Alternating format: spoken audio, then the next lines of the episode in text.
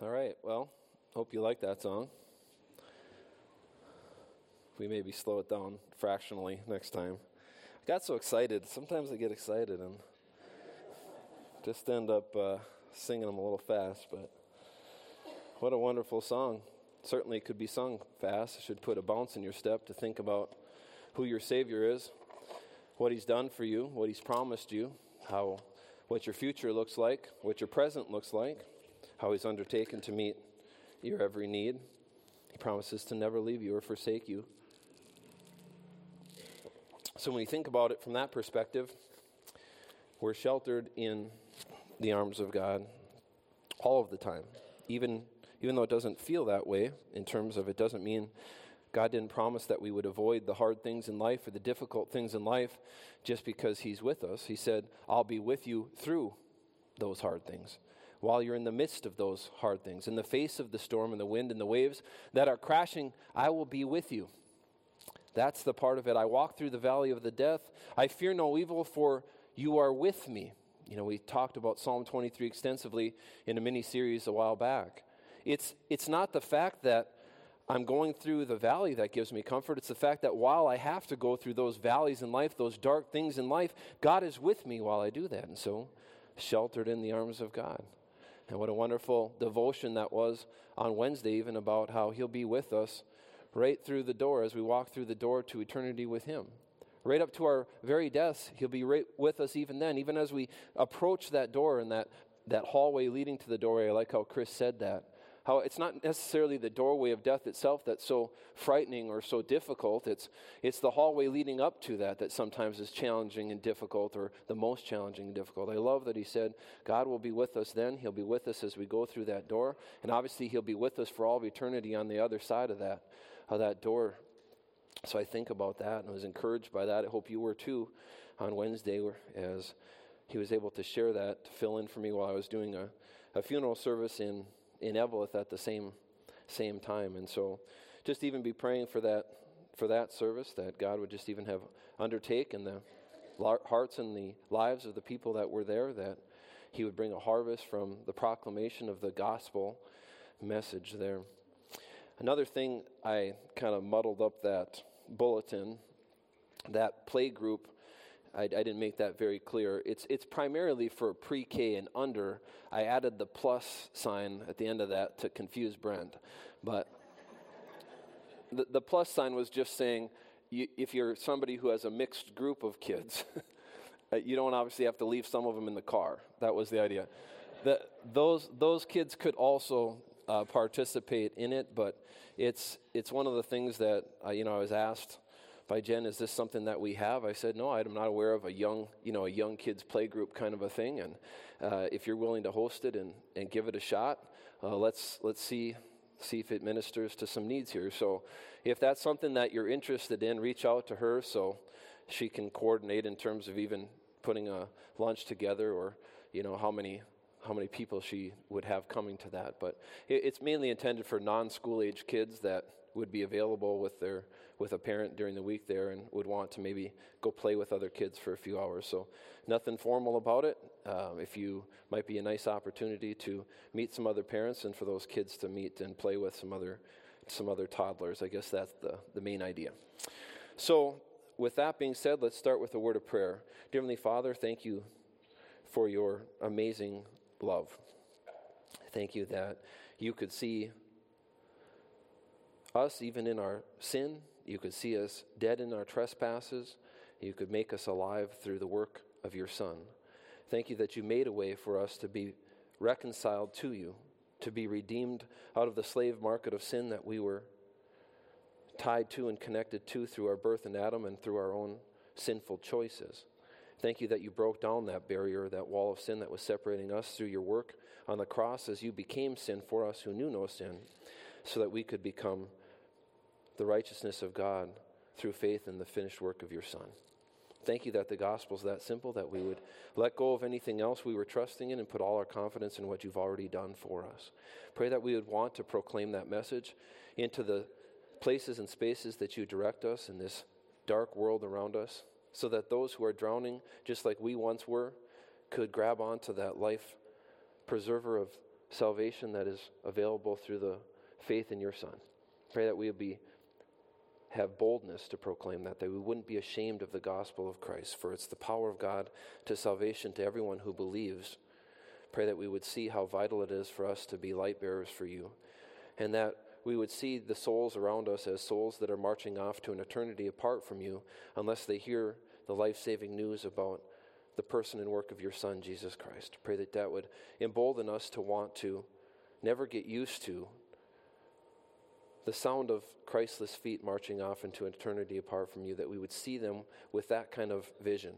We would have a compassion for them and want to share the gospel with them. Pray that when it comes to one another, we would see that you made us a part of something much bigger than ourselves, a body of believers. Pray that we would see the value in it, that you would convince us that we're blessed to be able to live life uh, where we can be mutually encouraging to one another and strive together in a way that could advance the cause of Christ more effectively than we ever could on our own. Pray that we would be want to be a part of that and that we would see that without with parts missing, the body can't function as you intended it to. Thank you for that great design, and that we would just be convinced that you know what's best. Thank you even for this time in your word. Pray that we would grow from it, that we would learn from it, that we would be challenged from it. Pray that you give me con- wisdom as I speak so that it would be accurate and clear. Thank you again for all that you've done. In Jesus' name, amen. Well, as you can see from the screen, the title of this morning's message is To God Be Glory Forever. And you could insert the, way, the word the, to God be the glory forever. We'll see in the verses that we cover today, it just says, To God be glory forever. And it was fitting that Brent selected that song, Great Hymn of the Faith. To God be the glory, great things he has done. Starting with, So loved he the world that he gave us his Son. It doesn't there's nothing more fundamental to Christianity than the person and work of Jesus Christ. That's why we talk about it so often here. It's central, you'll see, to even the, be, the established, being established in the faith or being built up in the faith, being reminded of the person and work of Jesus Christ. The gospel is the thing that actually God uses to strengthen and build us up, to encourage us, and establish us in the faith. And that's why we speak of it so often here. I love to tell the story Twill be my theme in glory to tell the old, old story of Jesus and his love. When you think about to God be glory forever, it's, of course, a part of our series here on Paul's prayers. And prayer is simply the means by which a Christian communicates with God or talks to God. Sometimes we make terms complicated, or sometimes we haven't even really considered what a term even means. But to pray, it's nothing, there's nothing deeply confusing about it. It's the way that you, as a child of God, speak to or talk to your Heavenly Father. And so that's why we say, Dear Heavenly Father. It's not the only way you could begin a prayer. You could just start talking, and your Father, who is with you all the time through His Spirit, hears you.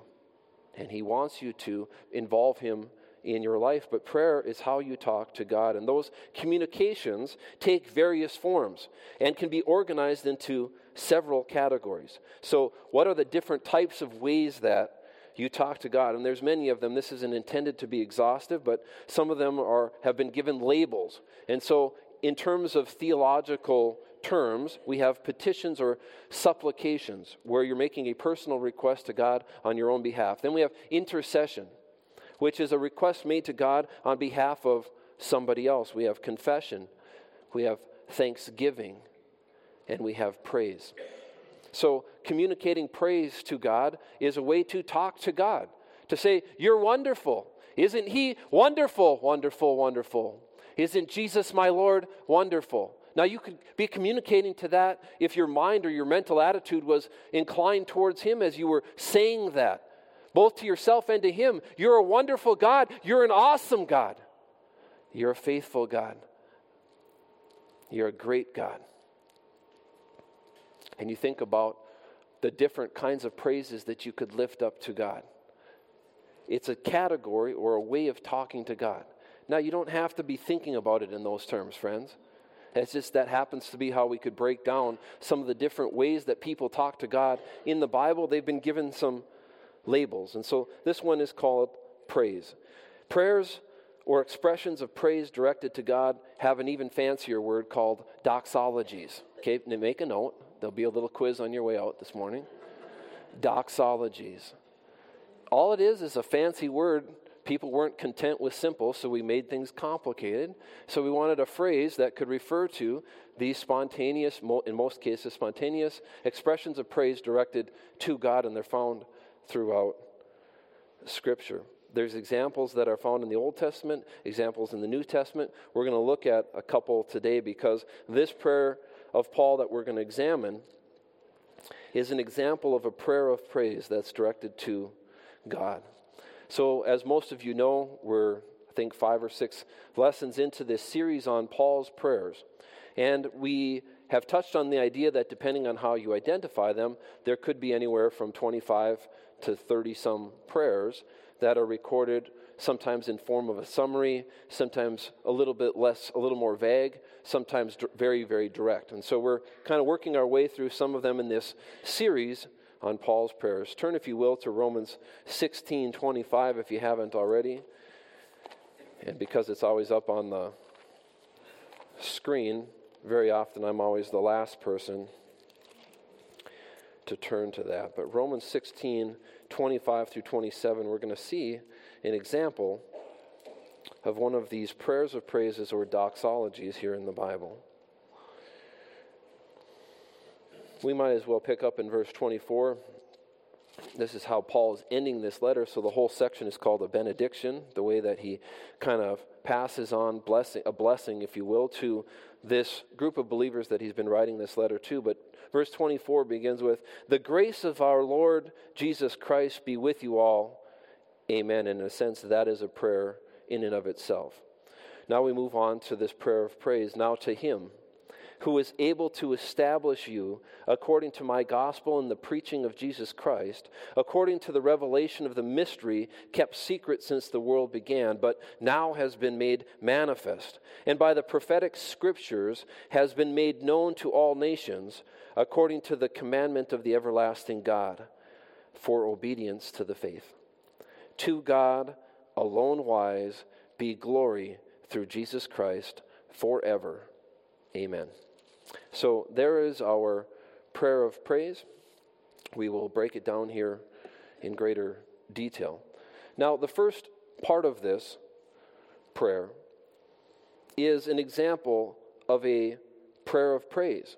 As you think about now to Him who is able. Now, we'll get down to the bottom of it, but really the, the prayer of praise, there's a lot of explanation stuck in the middle of it here in terms of other ideas and thoughts that Paul wants to share, and we'll go through them. But now to him be glory through Jesus Christ forever. Amen. That's the prayer of praise. So you actually take the first three words, now to him, and you jump to the end of verse 27 be glory through Jesus Christ forever. That's the doxology. That's the primary doxology there. So, to God alone wise, alone wise modifies the primary idea there. Through Jesus Christ, that modifies the primary idea. But the primary idea is to God be glory forever. Amen. And that is the, the title of our, our message. But when you think about these prayers of praise, I told you that there's, they're found throughout Scripture. For the sake of time, we also have the Lord's Supper here this morning. I had to cut a bunch of it out of this, this message, but I want to show you at least one Old Testament example before we jump into this present example here in the New Testament. So turn, if you would, to 1 Chronicles 29. Now, we don't necessarily get as much page turning on a Sunday morning into the Old Testament, but I want you to see this prayer that David has that's a prayer of praise or a fascinating doxology in the Old Testament here. So it's 1st and 2nd Chronicles, 1st and 2nd Kings. Sorry, I, I said that wrong. First and Second Kings, First and Second Chronicles. So some of you are like, man, where do we find this guy? Just so you know, you, you were gazing into the bottom of a barrel, and, and right down there at the bottom. First Chronicles 29.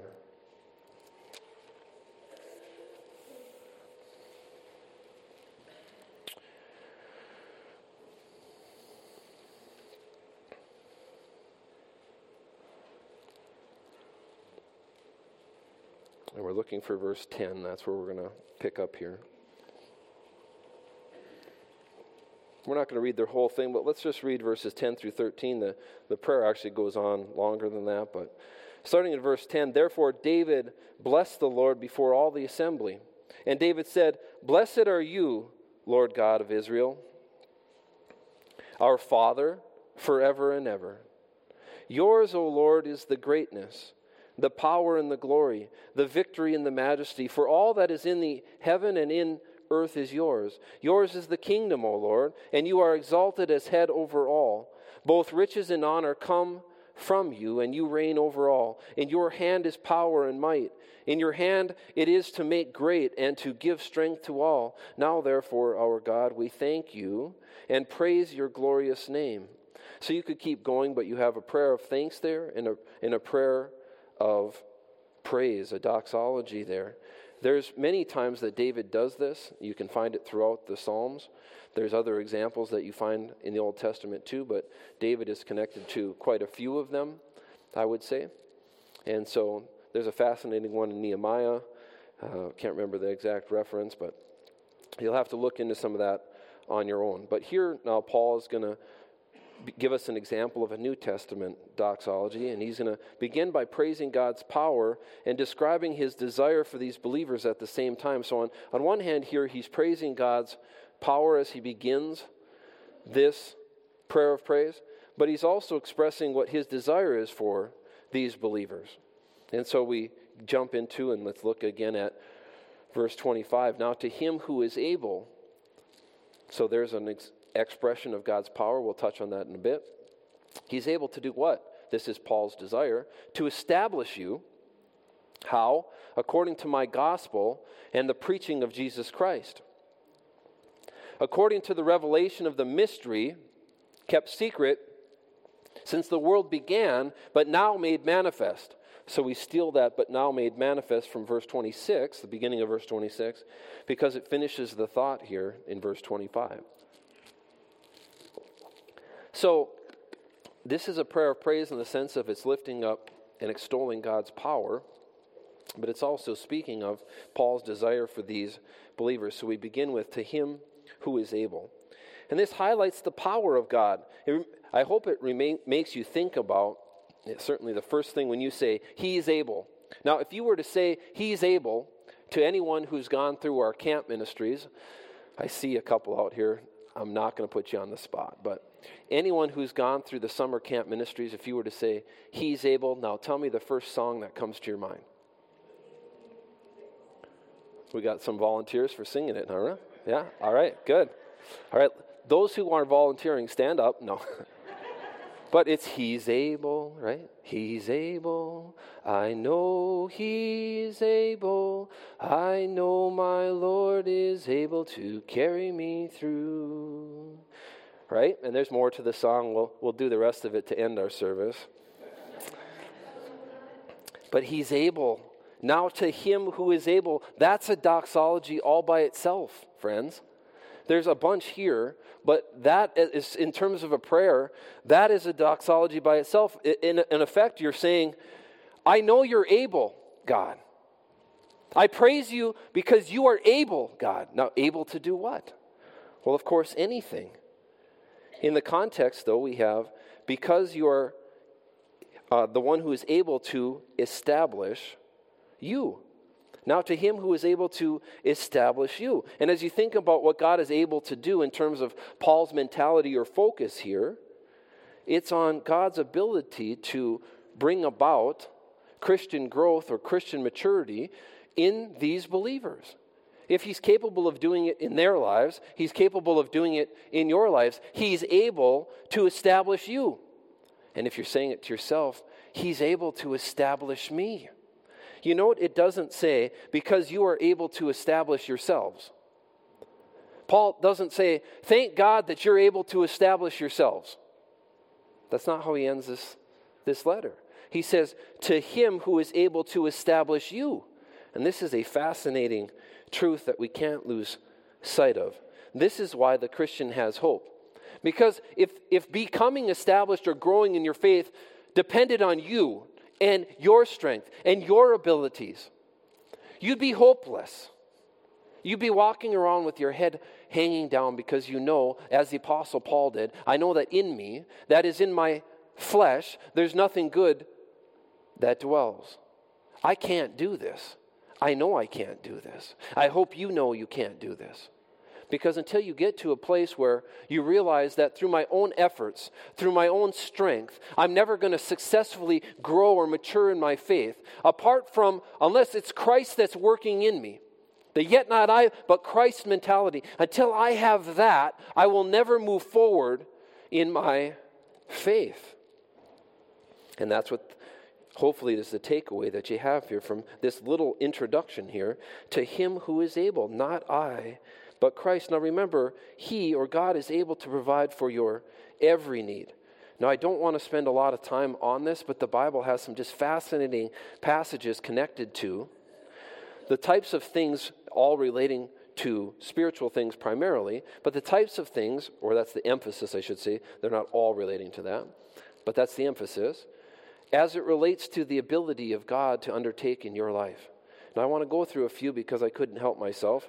This isn't really even the focus of this section here, but I was just blown away being reminded of this little phrase now to him who is able. That could be your takeaway from this message. Maybe that's what you needed to hear this morning.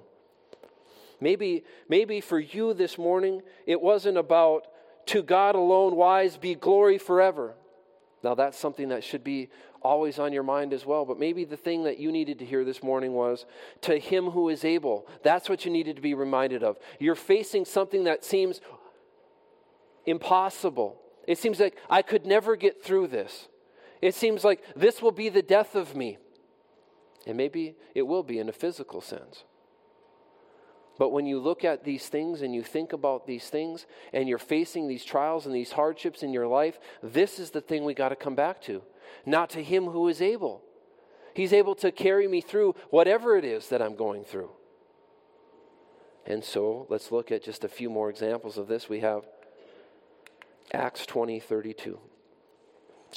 So now, brethren, I command you to God and to the word of his grace, which is able to build you up. Now, here, this is a very similar idea is what Paul is communicating here. Here, he's saying, Now to him who is able to establish you, same concept, same idea, to him who is able to build you up and give you an inheritance among all those who are sanctified. Whose strength is this going to be through, though? His strength, his ability, not my capability, not me, not I, but Christ. We see another example here in 2 Corinthians 9 8. And God, is able to make all grace abound toward you. That you, always having all sufficiency in all things, how is that? Because He is the one who made it possible. He was able to make all grace abound to you. That made you then sufficient. I'm not sufficient in myself to think anything as being from myself, but my sufficiency comes from God. He can make me sufficient where I am otherwise insufficient. It's only when I see that I don't have it all figured out.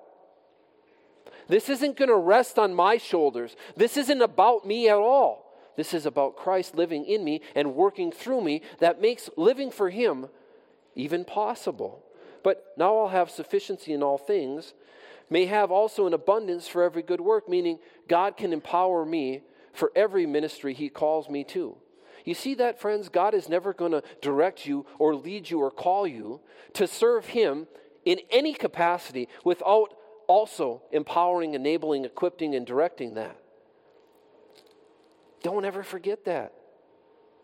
Sometimes you feel like you're in a position where, in the deep depths of your heart, you know that God wants to use you in this position, but it seems, man, I don't know if I can do this. You can't. I don't know if I'm going to be sufficient for this. You're not.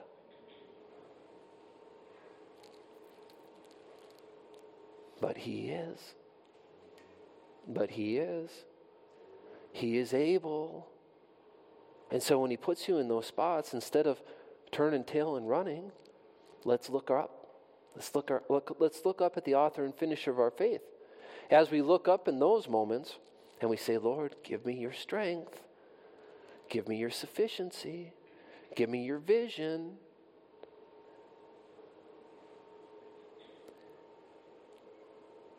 Help me to not be ashamed. Then God is automatically guaranteed when your purpose aligns with His will, when your desire aligns with His will, He automatically is there to empower and make the mission a success. From human perspective, no, make it a success from a divine perspective in terms of for your benefit, for the benefit of the one that He's causing you to minister to, and for His glory. It's a success right there.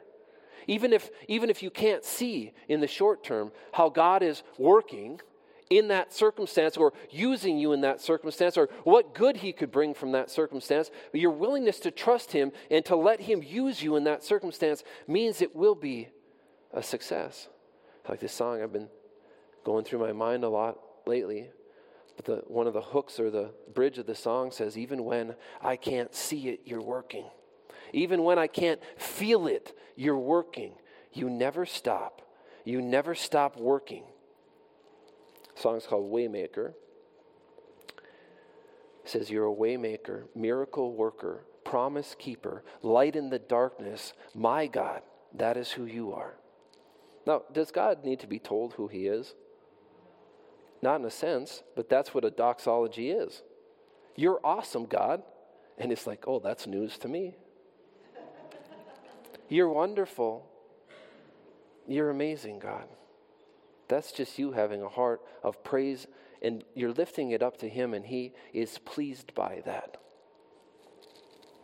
We have more examples here. I told you we were going to go through these quickly. Ephesians 3:20. Liar. Now, to him who is able, what's he able to do? To do exceedingly abundantly above all that we ask or think. Now, don't miss this last line. According to the power that works in us. Now, we might have a whole message on this, so that's all you get for today. He's able. How about this one? Philippians 3:21. Who, referring to Jesus Christ, I added that who will transform our lowly body that it may be conformed to his glorious body. That sounds like must take amazing power to do that, to transform our, us.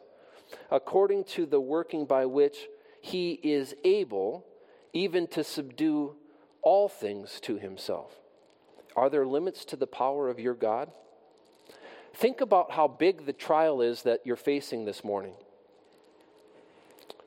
How, how large is it looming in front of you? Is it difficult to even see past it? It's so large. And I, I don't know exactly what you're all going through, but it's something, I guarantee it. You got a trial, a circumstance, a difficulty. Some smaller than others, but it's kind of relative, isn't it? But you're facing something. Some of them are real big in human terms. They're really big, but they're never too big for your God. He's always bigger than whatever it is you're going through. He's able. Now, to him who is able. We have another example here 2 Timothy 1 12. For this reason I also suffer these things. Nevertheless, I am not ashamed, for I know whom I have believed, and am persuaded that he is able to keep what I have committed to him until that day. Now, what do you think Paul had committed to him? Well, there's no clear, he doesn't explain it clearly here. Several things. He had committed any kind of a ministry effort that he'd been involved in through the power of the Spirit of God. He'd committed the results, the outcomes, the safeguarding of those individuals that he had been in contact with. He had committed that to the Lord. He knew he couldn't do it, he wasn't capable of finishing what God had started in them. Only God would be capable of finishing what he had started. Likely it's referring to the safeguarding of his soul. Paul was absolutely confident that God, he was persuaded and believed that God was able to keep what he'd committed to him. This idea that if to put your faith in Christ is to, in a sense, say, I give up, in a sense, is to say, I can't save myself. I'm going to have to trust in your promises I'm going to have to trust your faithfulness to do what you said you would do, which is to give me eternal life, to rescue me on a permanent, eternal basis. I can't do that, but I'm trusting you to do that. I've given that over to you in a sense.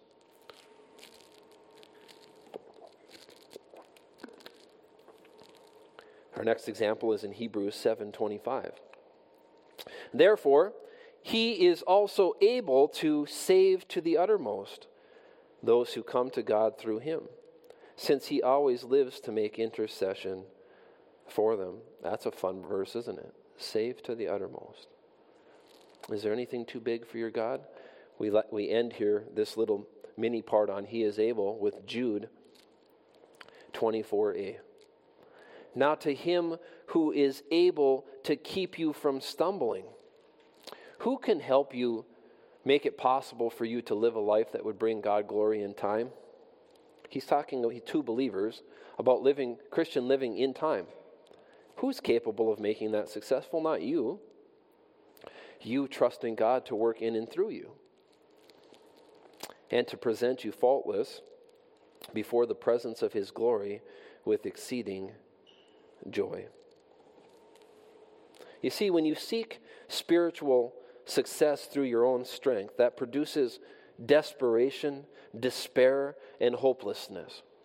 If you're being honest and reflect back on your Christian life and you think about times that you were trying to do the right thing through your own strength, you were trying to live for the Lord, but you were trying to empower that on your own, to, to make that happen in your own life, to produce that outcome through just pulling on your bootstraps real hard, trying to make this happen, to pump this out in your flesh, being convinced that these are standards I've learned about what's right. I better get down to business put my nose to the grindstone and produce this manner of living in my own life because God has shown me that that's right. Sometimes we're motivated by the right ideas. We're, we're taught things, and I recall this in my own life. You're taught all these things about what God says is wrong and what God says is right. And if you don't understand that you could never produce that kind of life on your own through your own strength, you end up just wallowing in despair in frustration, in disappointment, in discouragement because you were looking to yourself to do the right things. Your motives were good, fixed on Him. Only then can He produce in me, through me, as I abide in Him, a manner of living that would bring Him honor and glory and would bring me joy and peace and contentment and purpose in this life. So you don't do this. You don't have spiritual success in your own strength. You do it by realizing that it's Him who is able. So you're effectively, the doxology here would be Lord, you are able. Lord, you are able. The expression of that truth alone is something worthy of our praise. And the question is are you living in light of this truth? Are you mentally going, sitting where you're at, going through your days, saying, Lord, you are able? I'm not but you are. See, walking by faith involves a conviction that God is the one who is able, and God is the one who is sufficient, and you are only made to be sufficient through the power of His Spirit working inside of you. So now we have to move on. What is the general statement modified by? So the general statement is to Him who is able. Now the, it's modified by the phrase to establish you. You see, God is able or capable of anything. We've seen sort of a little bit of a overview of that here this morning, but the focus here is God is able to establish you. Here, Paul highlights one specific application of God's infinite power. This is Paul's prayerful desire for these believers that God would establish them. And what a wonderful thing to ask for. I hope you're praying that for me. Pray that God would establish me, that He would build me up, that He would strengthen me, that He would teach me. Pray that for one another, that God would establish so and so. And when you think of that word establish, the idea is to strengthen, support. I like this one prop up. You know how when we're leaning on our own understanding, when we're focused on ourselves, when we're walking in our own strength, in our own wisdom, we have this idea of kind of slumping over. It's not pretty sight, is it? When we're trying to live the Christian life in our own strength, it's not a pretty sight. You, you, you hate to even look in the mirror at those times.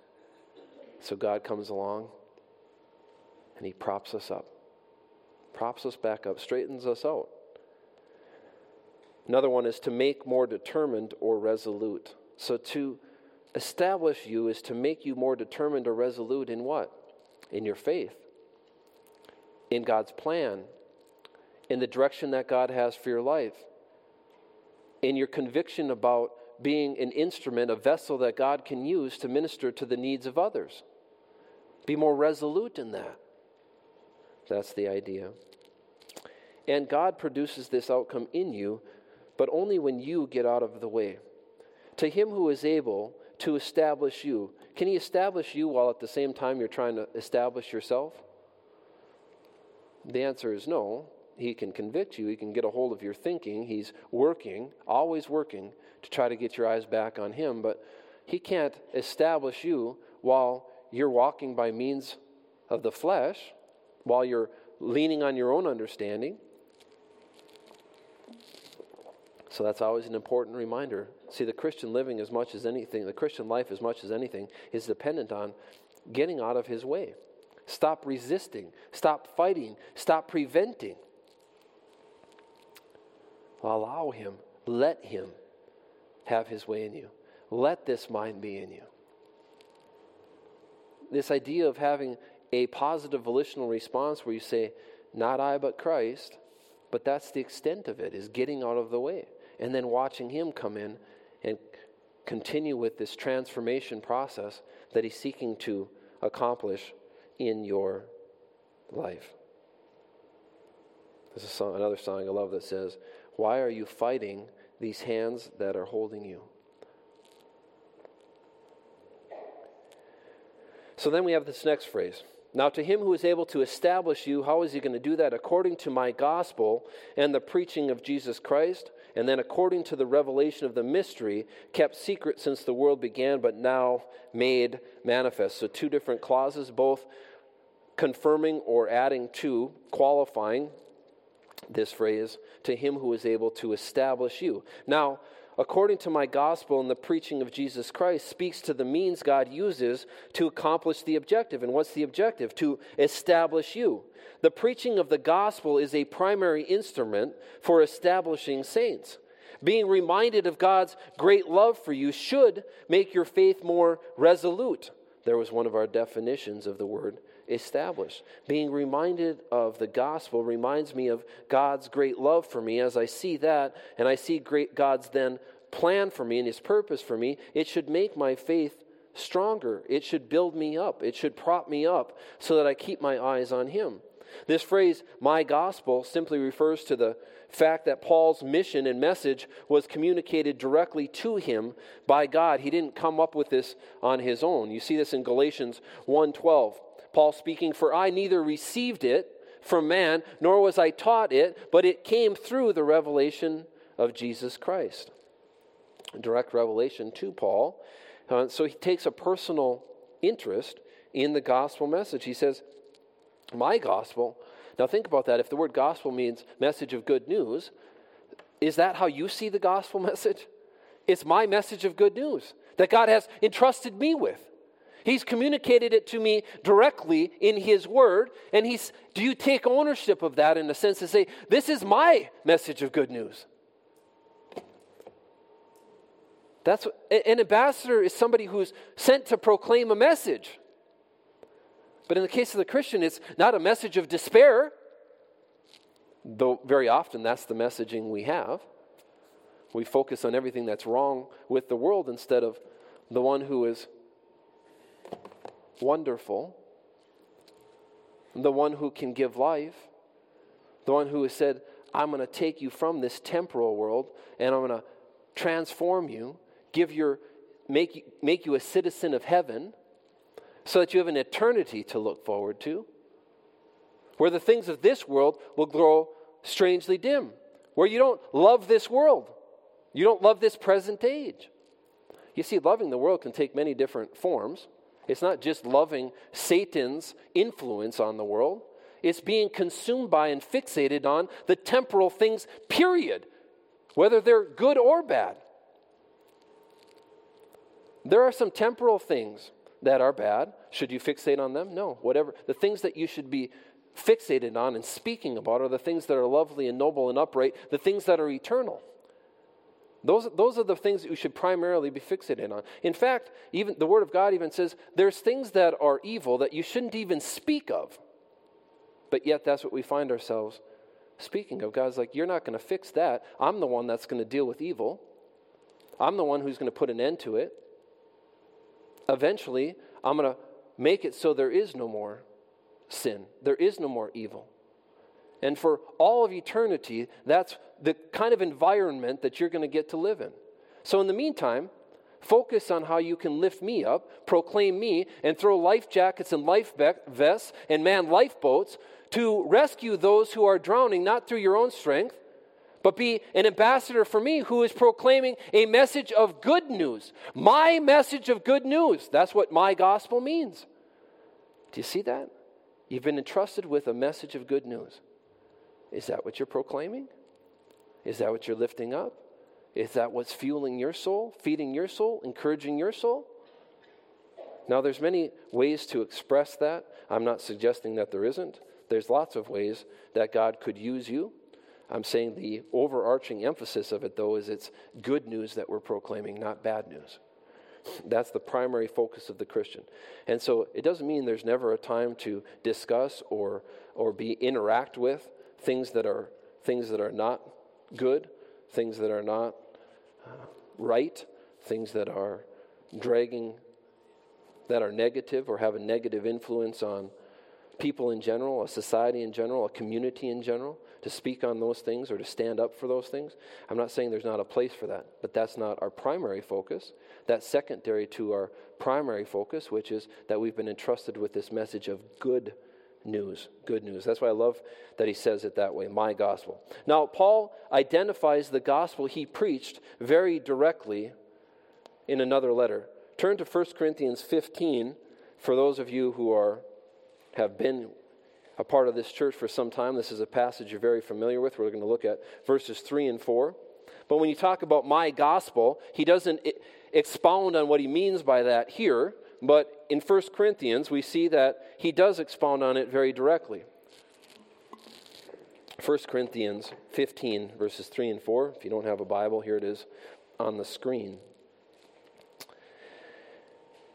And Paul says this For I delivered to you first of all that which I also received, that Christ died for our sins according to the Scriptures, and that he was buried, and that he rose again the third day according to the Scriptures. He goes on in this section to say that if anyone adds to that gospel, that message of good news in any way, God's wrath or anathema is on them.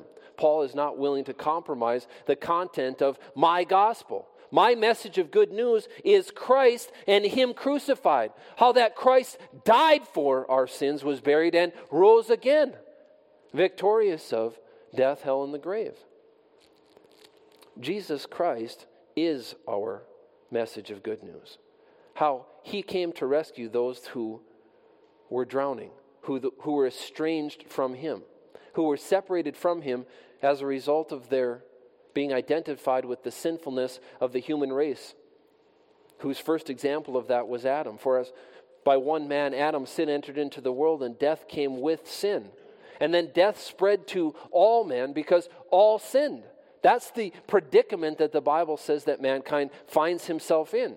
Born into a race that is associated with sinfulness. Not only does it say that you were born into an identification with that sinfulness, but that you yourself sinned, for all sinned. The Bible says in Romans 3:23 that all have sinned and fallen short of the glory of God. It says that there is none righteous, no not one. There is not a just man upon the earth that doeth good and sinneth not. The heart of man is deceitful above all things and desperately wicked. Who can know it? I know that in me, that is in my flesh, nothing good dwells. So, how is it that mankind can get to a place through religion, through arrogance, through ego, where they say, Man, isn't God lucky to have me? I don't need to be rescued. I'm so much better than all these other people. These folks need to be rescued. I've seen them, I've watched their lives, but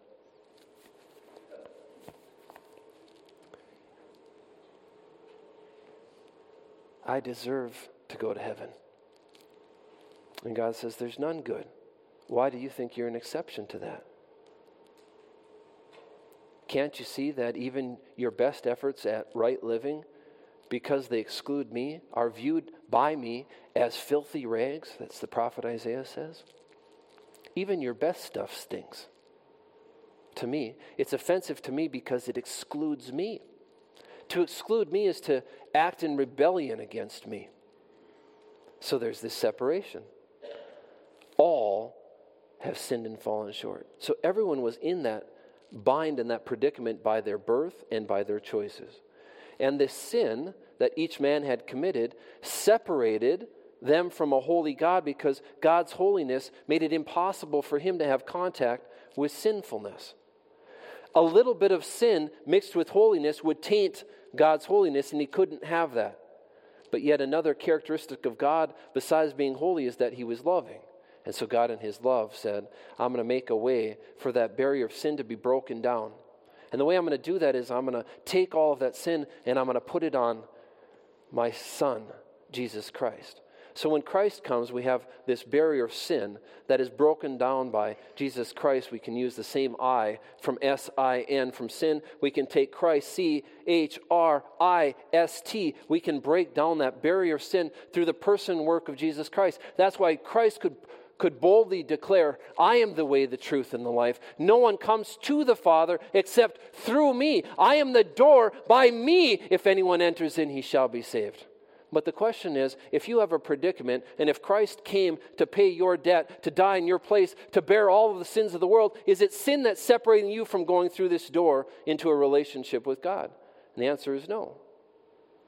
The way you go through this door is you accept by faith what Christ has already done for you. The Bible calls that believing. You believe in the name of the Son of God. He who has the Son has that life with the Father. He who does not have the Son of God shall not see life, but the wrath of God remains on him. So, how do you go through that door? The Philippian jailer had the same question in Acts 16 when he said, Sirs, what must I do to be saved? And the answer was believe on the Lord Jesus Christ and you will be saved. That's what it means to walk through that door, to accept the gift of God, which is eternal life. For by grace you've been saved through faith. Faith is to walk through that door, to put all of your dependence on what Christ has already done for you. The moment you do that, it's by grace you've been saved now through faith. Saved means to be saved from the hell you deserve to heaven you don't. You've been saved by faith. It's not of yourself. You didn't do anything. Christ broke down that wall that was separating you, that wall of sin, that partition that was separating you from God. You just walked through the door. It's not of yourself, it's a gift from God, not of works, lest anyone should boast. You freely receive that gift, and you too can be saved. And that's the gospel message how that Christ died for our sins. He died in our place. The idea of substitutionary death in your, on your behalf or in your place. See, the preaching or the proclamation of Jesus Christ, that's how this continues. My gospel and the preaching of Jesus Christ, one and the same thing, really. It refers to the content of the message about Jesus Christ. Now, it certainly also includes the things that Christ taught, because that's one of the things that Paul taught, is the things that had been declared by Christ himself, that he had learned, that had been revealed to him by God himself. Those things would also then be included in this phrase, the preaching or the proclamation of Jesus Christ. It's who Jesus is and what he's done. Also, it's the truths that were communicated by Christ to the apostles and then revealed even to Paul directly. Now, our next phrase here is according to the revelation of the mystery kept secret since the world began, but now made manifest. But now made manifest. This word revealed and made manifest they're the opposite of kept secret. So there was something that wasn't very clear that's now been made manifest or revealed. See, to be kept secret doesn't mean it was completely secret. It just means it was a mystery that was hidden. It wasn't something that was clear or obvious at the time that it was given.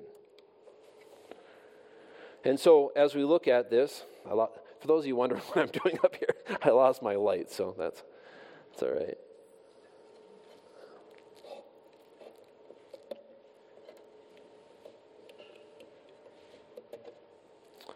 Okay, we will make it work. So, this phrase made manifest, now, this is what gives us the understanding of what we're talking about here. It, it means to cause to become clearly revealed. It doesn't mean it never was revealed, it means to make what was revealed clear. So, when we look at this word mystery, in the sense that it concerns something which transcends the power of man to conceive. So, this isn't the gospel, this plan of salvation, it's not something that man came up with. Man didn't invent this. So, in a sense, it was mysterious to man because man never would have come up with this plan. Man, by nature, always puts the focus on man, never puts the focus on God.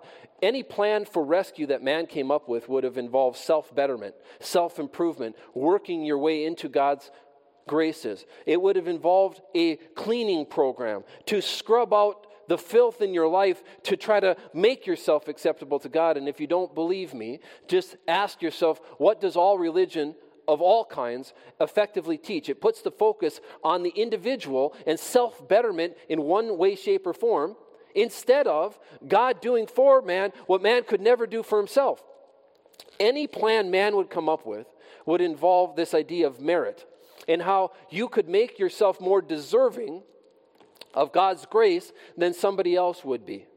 That's what man always would come up with because that's how the world works, that's how the human mind works. So, other religions certainly do that, where they put man as the focus of it instead of what God can do for man. Man has to fix himself, clean up his act, jump through hoops, check through check off boxes in order to make himself acceptable to God. And various forms of Christianity teach that same thing effectively. That salvation is earned, it's an earned reward for people who jump through enough hoops or people who are good. That heaven is for good people and hell is for bad people. Sometimes they'll say, you do your best, and then they'll concede that God will do the rest. I've heard that several times. Not that they didn't say it that way, but that's what they're really teaching is that do the best you can, and then God comes along and He does the rest. So, in a sense, it was a mystery. The gospel, what are we talking about? We're talking about my gospel and the preaching of Jesus Christ. In a sense, that was a mystery. The message of God's plan of redemption through Christ is revealed through glimpses pictures and shadows in the Old Testament, but it's revealed plainly in the New Testament.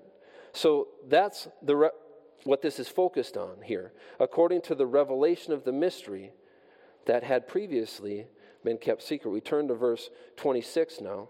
And by the prophetic scripture made known to all nations, according to the commandment of the everlasting God, with what objective in mind? For obedience to the faith the prophetic scriptures refers to the Old Testament prophetic books. The prophets who wrote various books of the Old Testament, this is the idea here about hidden, they were not fully aware of the meaning of their own words. But yet they wrote at God's command much about God's plan of redemption. Now, it wasn't clearly revealed the way it has been by the New Testament, by the coming of Christ, by the teaching of Christ but yet they were writing prophetically about things they didn't understand, things that they didn't fully understand. That's the, the phrase I would like to stick, stick with here. They were not fully aware or understanding of the meaning of what they were writing. But you see this phrase here according to the commandment of the everlasting God, God commanded them to speak. God spoke through them, and much of what they wrote touched on, it alluded to, it foreshadowed, it pointed to, it pictured, it illustrated God's plan of redemption. Now, how do we know that? Because now, after Christ's coming and subsequent teaching, the Old Testament is seen in a new light. Now, with the benefit of hindsight, is the idea there. So you see Jesus talking about this as he's traveling with some followers of his on the road to Emmaus in Luke 24 27. This speaks of what Jesus said to these individuals. Now, what scripture would have been available at that point in time? The Old Testament scriptures. And it says this, and beginning at Moses and all the prophets, meaning the Old Testament scriptures that were available at, up to that point, what did Jesus do to those with those individuals. He expounded to them in all the scriptures, not some of the scriptures, in all the scriptures, the things concerning himself. And you say, which scriptures are those? Which Old Testament scriptures are those? Well, there's a number of them. The, the ones that are most obvious to are like Psalm 22, um, Isaiah 53 are the, are the clearest. But there has to be, innocent would have to die in the place of the guilty. And that is pictured and talked about and discussed throughout the Old Testament scriptures. Now, did how much clarity did they have as they looked at it? Only God knows. The point being is that it was hidden, it wasn't as clear, it wasn't revealed in the same way that it was as you look backwards now with the benefit of hindsight, seeing now Christ as that final lamb that spotless Lamb of God who died as a substitute, an innocent substitute, in the place of the guilty. And so that's what's being referred to here. Here's another section that talks about how this could be seen in the Old Testament looking backwards. Now, I, am going to be the first to tell you, I don't think, I don't think there are a tremendous number of just crystal clear passages that you can look at in the Old Testament. As I study the Old Testament, I'm seeing more glimpses, I'm seeing more shadows, I'm seeing more illustrations. I, I also don't believe that the Old Testament scriptures reveals everything that every person understood, the full understanding that somebody would have. It's not intended for that. It's, it's a story that is carrying the storyline forward. It's a storyline that's leading up to a Savior, which is Christ the Lord. And so that storyline doesn't it's not obligated to explain and expound upon everything that every person of faith understood about redemption in the Old Testament. So, in any event, though, we look at this 1 Peter 1 10 through 12. Of this salvations, of this salvation, the prophets, now this is certainly referring to the salvation of the soul. Of this salvation, the prophets have inquired and searched carefully, who prophesied of the grace that would come to you, searching what or what manner of time the Spirit of Christ who was in them was indicating when he testified beforehand the sufferings of Christ and the glories that would follow. A suffering Savior can be found in the Old Testament, but so can a conquering king. To them it was revealed that, not to themselves, but to us, they were ministering the things which now have been reported to you through those who have preached the gospel to you by the Holy Spirit sent from heaven, things which angels desire to look into. So you talk about another example of looking back at the Old Testament to see things now with the benefit of a new set of glasses or the benefit of hindsight to see something that is now clearer than it had been originally. Now, to all nations indicates God's desire for the salvation of all men without exception. That should be your takeaway from that. Christ's redemptive work is revealed openly to the world as the gospel goes forth. So, as the gospel is proclaimed, my gospel is how Paul again said that. As we look at how the gospel is proclaimed, and you look at the preaching of Jesus Christ, that has had the effect of revealing openly God's interest and plan of salvation for all mankind. Now, what's the objective, the ultimate objective of all that? To establish you according to my gospel and the preaching of Jesus Christ with what objective in mind? Why did it go out to all nations? Why is God interested that all men would be saved? For the obedience to the faith. That's the objective. That word that's translated obedience, it can refer to answering or responding favorably. It doesn't always have the same flavor that we put on that word. To obey the gospel by believing. You obey the gospel by believing. So some people have taken this and turned it into you have to also confirm your faith through works or through obedience. That's not what this means. You obey the gospel by believing accepting or trusting the message presented. And even though we're short on time, we need to turn to Second Thessalonians 1 because I want to prove that to you. This is a common thing to hear that you authenticate your faith with obedience. No, you obey the gospel by believing in the testimony of Jesus Christ. The Bible consistently teaches that it's only through believing that we can have the gift or access the gift of God, which is eternal life through Jesus Christ our Lord. We need Second Thessalonians 1. We're going to pick up in verse 3.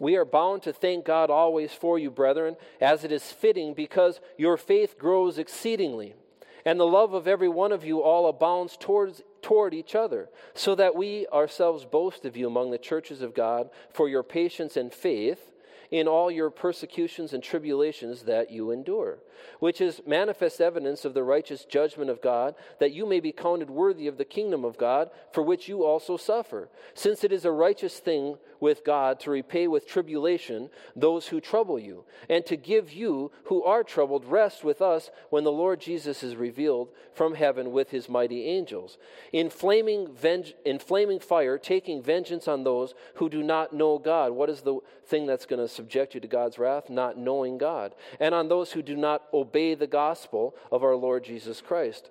Hmm. So they take that phrase right there and they talk about now you have to confirm your salvation with a certain manner of living after the fact. But is that what that means? Who do not obey the gospel. These shall be punished with everlasting destruction from the presence of the Lord and from the glory of his power when he comes in that day, to be glorified in his saints and to be admired among all those who believe, because our testimony among you was believed. See, how do you, those who are described as being subject to God's wrath are described as not obeying the gospel. But what was missing in their lives? That they hadn't changed their lives to look a certain way or or done something after they believed to confirm their salvation. No, the thing that was missing in verse 10 is they didn't believe. The ones who are going to be glorified and be admired among all those who believe because our testimony among you was believed. See, the way that the person gets to escape God's vengeance, escape God's wrath, is through obeying the gospel. To obey the gospel is to believe the gospel. And I hope I don't have enough time to explain that more than that, but so many people take that phrase and they say there's more to it than just believing. And verse 10 there makes it very clear that that phrase is specifically referring to those who believe and those who did believe what they heard amongst the testimony of the evangelistic outreach of the apostle Paul now. Verse 27 here, we'll end quickly. This is our actual doxology. Here is the, the praise to God alone wise be glory through Jesus Christ forever. Amen.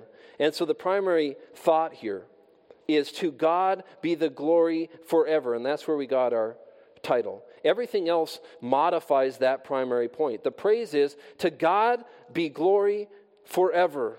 Amen. So, when you think about this phrase, alone wise, God is the source of knowledge and discernment. He alone is truly wise, is all that means. You see that in Romans 11 33. Oh, the depth of the riches, both of the wisdom and knowledge of God. How unsearchable are his judgments and his ways past finding out. God alone is wise. You see Jude 24b. To God our Savior, this is another doxology, another prayer of praise, who alone is wise, same language. Be glory and majesty, dominion and power, both now and forever. Amen. A prayer of praise. To God be the glory. That's a, that's a doxology, a prayer, prayer of praise. You be glorified, Lord. You see, accepting that God alone is wise in a practical and experiential way, that is life changing. It's very similar. This could be your takeaway this morning. He is able. Now, unto him who is able, that's maybe the takeaway. But unto him who alone is wise, when you finally accept that in a practical way, an experiential way, it changes your life because it causes you to trust and depend on the Lord to direct and lead instead of leaning on your own understanding. If you see that God only is wise, He's the only source of wisdom, then you wouldn't be leaning on your own understanding. One of the primary things that's holding you back in your Christian life, just like it's holding me back in my Christian life, is that temptation through the flesh to trust myself, to lean on my own understanding instead of to trust that God alone is wise. And then we see this glory. To God be glory through Jesus Christ forever. All that speaking of is the idea that God's glory and wisdom is displayed through Jesus Christ. It's displayed through the preaching of the gospel the preaching of Jesus Christ, my gospel that Paul was just talking about. Specifically, he's focused on the redemptive work of Christ that how that brought glory to God. You see Jesus talk about this here as he anticipates his death, burial, and resurrection. Judas has just betrayed him, and he knows this is coming. So he's referring to his own death, burial, and resurrection when he says, So when he, Judas, had gone out, Jesus said, Now the Son of Man is glorified, and God is glorified in him. If God is glorified in him, God will also glorify him in himself and glorify him immediately. There's this idea that the sacrifice of Christ brought glory to God. That's what it means here when you say, To God be glory through Jesus Christ. That was one means that God was glorified. How long should he, God be glorified?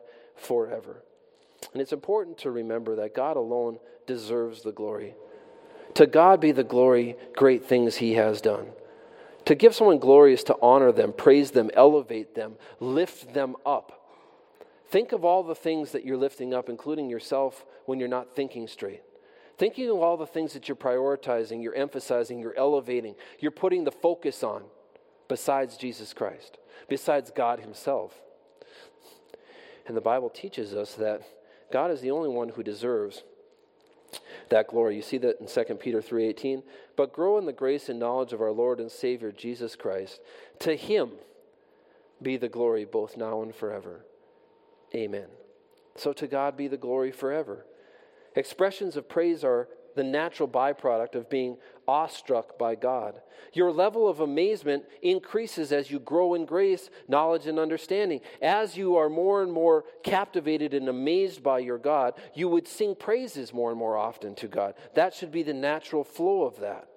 That as I see how awesome it is, I should be proclaiming praises to Him, praises about Him to others, and praises to Him for what a great and awesome God He is. You should be quick to give God all the glory when you understand that apart from the redemptive work of Christ, you were hopeless.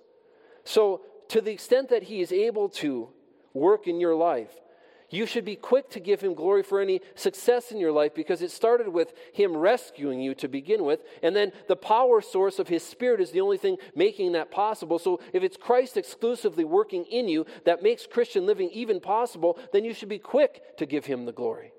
We should be quick to realize that it's not I, but it's Christ. Makes me think of another song recently that says, Your praise will ever be on my lips. To God be glory forever. That should be the perspective of every Christian, and may it be true of us. This morning we're going to celebrate the Lord's Supper, the com- communion. We're going to move into that here this morning. If you're unfamiliar with what that is, it's an illustration, it's a remembrance. It's something that Christ taught the disciples before he was crucified. He said, I want to do this. I want you to do this as a way to remember me. And so, as they ate a meal together, they shared a meal together. We're not doing that this morning. But as they would share a meal together, or as they did with Jesus, he said, These various elements, one being this bread, this is going to be symbolic. Every time you break it together, you're intentional about remembering me, you break this bread together, it should be a remembrance of my body that was broken for you as I died in your place. And then he said, And every time you drink this cup, this wine will be a remembrance of me and my blood that was shed on your behalf as I became sin for you, even though I knew no sin, as I was the innocent lamb who died in your place. And so, as you think about these elements when they're passed around, there's nothing more mystical to it than that. It's us as a church having decided that on the first Sunday of the month, we're going to take time to press, pass around some unle- unleavened bread wafers. Okay, they're, they're not that flavorful. But you pass them around because that's the kind of that's the way that they did it then. But you pass them around as a way to think about how Jesus' body was broken for you as he hung on the cross and he died in your place. And then we pass around grape juice here at our church. You could symbolize it with anything. We could do it with Sprite if we wanted to. But the thing about grape juice is it looks a little bit like blood. So it reminds us of the blood of Christ that was shed. Now, it isn't his blood. He says, do this as a remembrance. It's symbolic of what I've done for you. And so this doesn't make you spiritual, this doesn't save you. This doesn't bring you closer to God directly, Now, indirectly, though, when you take time to be intentional about thinking about what Christ has done for you, you're going to be strengthened and established in your faith, I hope. That's what Apostle Paul was talking about here about the preaching of his gospel and the preaching about Jesus Christ would establish them.